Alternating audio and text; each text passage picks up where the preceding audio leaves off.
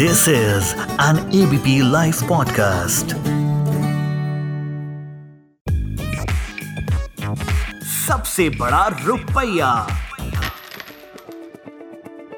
नमस्कार, मैं हूँ उपकार जोशी और पिछले एक वर्ष से आपके साथ फाइनेंस व इन्वेस्टमेंट्स डिस्कस करता आ रहा हूँ। पिछले एपिसोड में हमने वसीयत लिखने की क्या पात्रताएँ या एलिजिबिलिटीज होती हैं, इस पर डिस्कशन किया था और चार महत्वपूर्ण पात्रताओं को जाना। इस विषय पर मुझसे बहुत से प्रश्न पूछे गए। उनमें से कॉमन प्रश्न है कि विल लिखते वक्त कौन सी ज़रूरी बातों का ध्यान रखना चाहिए। Sound and disposing mind prove करने के लिए क्या करें? क्या विल रजिस्टर करना मैंडेटरी होता है? इत्यादि। इसलिए आज के एपिसोड में मैं इन्हीं ज़रूरी बातों के बारे में चर्चा करना चाहता हूँ। यानी आज के एपिसोड में हम वो ज़रूरी या ख़ास बातें डिस्कस करेंगे जिनकी या तो जानकारी कम है या वो आपकी विल को और पुख्ता बनाती हैं। आइए शुरू करते हैं। पहला, विल में ये बातें एकदम साफ़ साफ़ व स्पष्ट लिखें। अपना नाम, अपने पिता का नाम, अपना पता, तिथि, यानी डेट। डेट को शब्दों में भी लिखें। इससे कंफ्यूजन के लिए कोई स्कोप नहीं बचता। अगर आप अपनी विल चेंज या रिव्यू कर रहे हैं तो डेट की इंपॉर्टेंस और भी बढ़ जाती है। दूसरा, कुछ लोग विल रजिस्टर करवाते हैं और कुछ लोग स्टैम्प पेपर पर विल लिखते हैं। परंतु ऐसा कोई ज़रूरी नहीं है कि विल को रजिस्टर करवाया जाए या स्टैम्प पेपर पर लिखा जाए।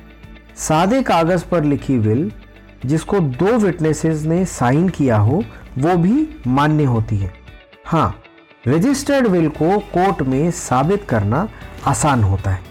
तीसरा, आपके फैमिली फिजिशियन द्वारा दिया गया सर्टिफिकेट जो आपके साउंड माइंड को प्रमाणित करता हो, आपकी विल को मजबूती देता है। चौथा, वैसे तो हाथ से लिखी विल भी मान्य होती है, परंतु विल अगर टाइप्ड हो तो पढ़ने में आसानी होती है, साथ ही उससे छेड़छाड़ करने का स्कोप खत्म हो जाता है। पांचवा एंसेस्ट्रल प्रॉपर्टी यानी पैतृक संपत्ति में आप सिर्फ़ अपना हिस्सा ही विल द्वारा सक्सेसर्स को दे सकते हैं। बाकी का हिस्सा एप्लीकेबल सक्सेशन लॉज के हिसाब से ही बटेगा।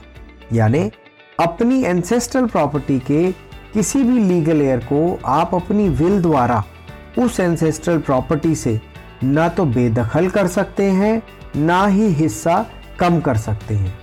छठा, आपकी विल में दो रिलायबल विटनेसेस का होना भी ज़रूरी है। हालाँकि विटनेसेस को विल के कंटेंट्स जानना कोई ज़रूरी नहीं है। आपको अपनी विल पर साइन विटनेसेस की मौजूदगी में करना चाहिए। सातवां, वैसे तो ज़िंदगी का कोई भरोसा नहीं है, परंतु कोशिश करें कि आपके विटनेसेस आपसे उम्र में बहुत कम हो। आठवां, अपनी विल में लिखे कि आप बिना किसी दबाव या प्रभाव के ये विल लिख रहे हैं और आपके विटनेसेस के साइन इस बात को प्रमाणित करते हैं।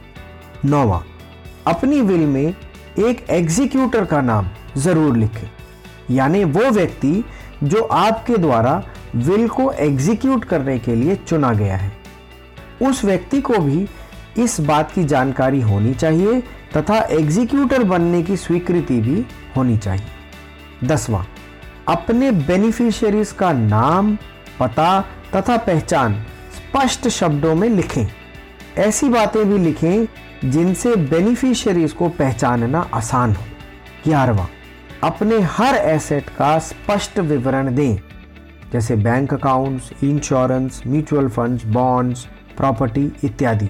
इन सबको ठीक से पूरी डिटेल्स के साथ लिखें। बारवा, कुछ छूट जाने का डर तो हमेशा ही रहता है। इसलिए एक लाइन में all other movable and immovable assets भी लिखते मैंने पूरा प्रयत्न किया कि सभी प्रश्नों को आज के एपिसोड में एड्रेस कर पाऊँ। आशा करता हूँ आज का डिस्कशन आपको पसंद आया होगा व आपको अपनी विल लिखने में सहायक होगा। अगले एपिसोड में इसी तरह की कुछ ज्ञानवर्धक बातें करेंगे। तब तक आप सभी अपना खूब ध्यान रखें। सभी को उपकार जोशी का प्यार भरा नमस्कार। सबसे बड़ा रुपया।